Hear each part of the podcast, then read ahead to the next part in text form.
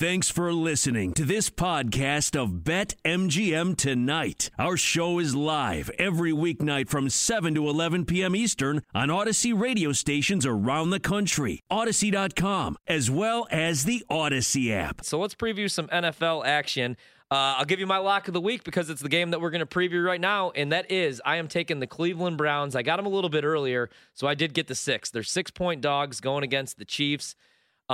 Everybody loves the Chiefs this year. Again, even though I'm not sold that they fixed that offensive line. And I still have nightmares of Patrick Mahomes like running for his life in that Super Bowl, right? I'm really high on the Browns. I love what Kevin Stefanski was able to do year one. They win double-digit games. They go to the playoffs. I know the Browns haven't won their season opener like literally since Master P was saying, but I love the Browns this year. I love the 1-2 punch they got in the backfield. Love Nick Chubb. Don't love Kareem Hunt, the person, but I love Kareem Hunt, the football player. And if Odell Beckham Jr. is able to actually stay healthy, I think he's in for a big year because he's going to want one more big deal before it's all said and done. The defensive side of the ball, Myles Garrett, one of the more underrated defenders. And it's crazy that I say that because he's one of the top 3 on the planet. But I still don't feel like he gets the proper recognition unless he's taking somebody's helmet off and like beating them with it like a whack-a-mole like he did to Mason Rudolph a couple years back. But I love the Browns' defense. I'm hearing all this awesome stuff about Jadeveon Clowney, but I feel like we do that with Clowney like every year. Every single year. You know, he looks as good as he did in college. And it's always like, and then he gets on the field and he looks like the same dude to me.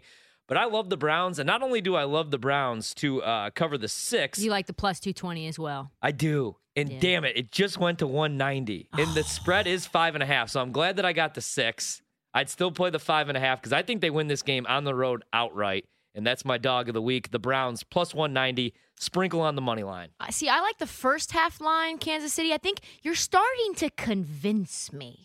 Like, this, everything that you're saying, like, I don't want to actually take Kansas City for the full game, but I will take them for the first half, minus 3.5. They're at home. I like some props. I like Nick Chubb rushing yards over 71.5. Played that, too. I like that. I like Travis Kelce receiving yards over 87.5. I just don't think anyone stops him.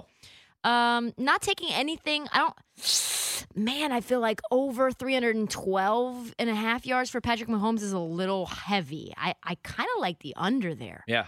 With this Browns defense. I'll tell you, I love the Travis Kelce play because there is nothing worse than having a Travis Kelce under ticket in your pocket. And for some reason, I did it twice last year. It should not. And he went over in the first half both times. And then the next week, I jumped on the over, I remember one time, and that was like his worst game of the season. The trends are telling you to jump on the Browns with me. 4-0 against the spread in their last 4 games on the road in Kansas City. 4-1 against the spread in their last 5 games as a road underdog. They are 5.5-point dogs. 4-1 against the spread in their last 5 road games. Meanwhile, as great as Kansas City is, and a lot of this has to do with like what we saw. They were the defending Super Bowl champions, and they were a tough team to bet on because the spreads were just so high. Like every week, if you wanted to back Kansas City, they were 9.5-point favorites. They were 10-point favorites, even if they were on the road. And they just struggled to cover the spread. Last year, 1-5 against the spread in their last 6 home games, 2-8 against the spread in their last 10 games as a favorite, and 1-5 against the spread in their last 6 games against the AFC. But 2-8 against the spread in their last 10 games when favored. I'm backing the Browns. I know it's gonna be a close game. I'm gonna take a shot with the money line, and I still would, even if it's plus 180, plus 190. Maybe you hold off and maybe some public money comes in on the Chiefs because I do think that happens. I know that the Browns are going to be a public team because they have all the names. They have Odell Beckham Jr., Nick Chubb. A lot of people love Baker Mayfield. A lot of people love Jadeveon Clowney. Do people are like, I'm going to bet on No, but I feel like people on the like Browns because of Jadeveon Clowney? I don't know about that. I feel like, it's like the Arizona Cardinals. You know, everybody's like, well, they got J.J. Watt now. But they don't realize, like, J.J. Watt's only going to play 70% of the snaps. He's not getting any younger, and he's always injured by week 7. Like, we got to be honest, you know? And I feel like we do this with Clowney. Some people do. I don't fall into that trap anymore, as I just get done hyping up, like, how great he's looked in training camp and in shorts and shoulder pads only. Yeah. But Kansas City doesn't cover the spread. I love the Browns. But that's because they were like, see, now I'm starting to waffle, because 5.5, I wonder if, because we know that the Chiefs are looking at these lines. Like, 5.5 is sort of a disrespectful line, don't you think? Yeah.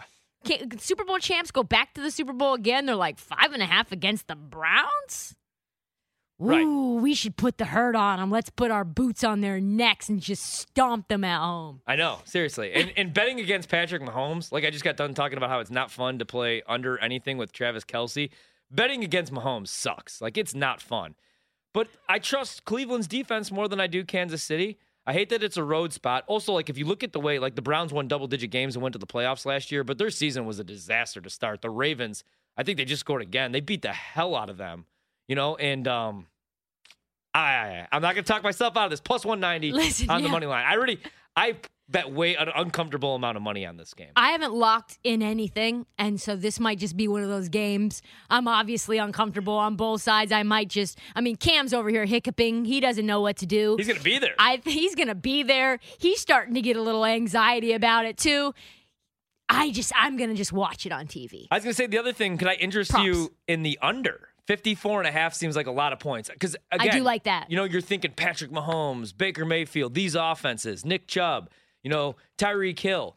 But at the same time, it's like, man, that is a lot of points. Also, narrative-based, you know who's props? Oh, I haven't even thought about this. I'm going to have to look at the Kareem Hunt props. Revenge game. Kareem Hunt revenge game. I didn't even think of this. Kareem Hunt receiving yards over 16.5, I love. I love that bet. That's my favorite play right there. That is a lock. Yeah, because I don't trust the rushes because, like, let's say Nick Chubb is just eating against that defense and ripping off 5 yards per carry. You're not going to take the ball out of Nick Chubb's hands. No. You know what I mean? On third down, you'll see some Kareem Hunt. Yeah, I like that a lot. They're going to use him in the passing game. I love that play. That's like a Tony Pollard game. Like, that should happen in the first quarter, potentially. Remember, hashtag people forget, I took Zeke's receiving yards last night over Pollard's. I should have listened to you. I was hammering on that. I'm a big dummy for that. And they didn't even, like, he didn't run a route. I think he ran two routes. He was did in have pass two protection. Receptions, though. Yeah, he was in pass protection, like, the entire game. Not doing a tremendous job at it, but that was his role. Also, I feel like Zeke is, like, the complimentary back, and Pollard's going to be, like, the featured back now, too. It's interesting, like, what's crazy about what Vegas did last night is Zeke's receiving prop was higher than Tony Pollard's prop. Tony Pollard's prop was 1.5. Zeke's was 3.5. That is crazy talk. That is banana land. They're clearly not plugged in. As much as I am plugged in to what is happening in Dallas, I told you guys, Pollard's going to be like a receiver out there. And look at him. Now he's feature back and the receiver. Yeah. I think that prop's going to hit all season long. Man, they looked really good offensively last night. Man, clicking cylinders. I really hope, and it's not going to happen, but I would love to see, like, Lincoln Riley with Dak Prescott. And I know that's what Jerry Jones wants, too. But if you're Lincoln Riley, is it though? Why leave Oklahoma? Like, all you have to do is win 10 games. When you do get to the college football playoff, you're allowed to get blown out, and they're always like, well, if only Oklahoma had a defense. Also, by the way, Oklahoma's defense that me and Quentin have been hyping up looked like Oklahoma's defense literally the last decade last week, by the way, too. I don't know if I'm as sold on them as I am.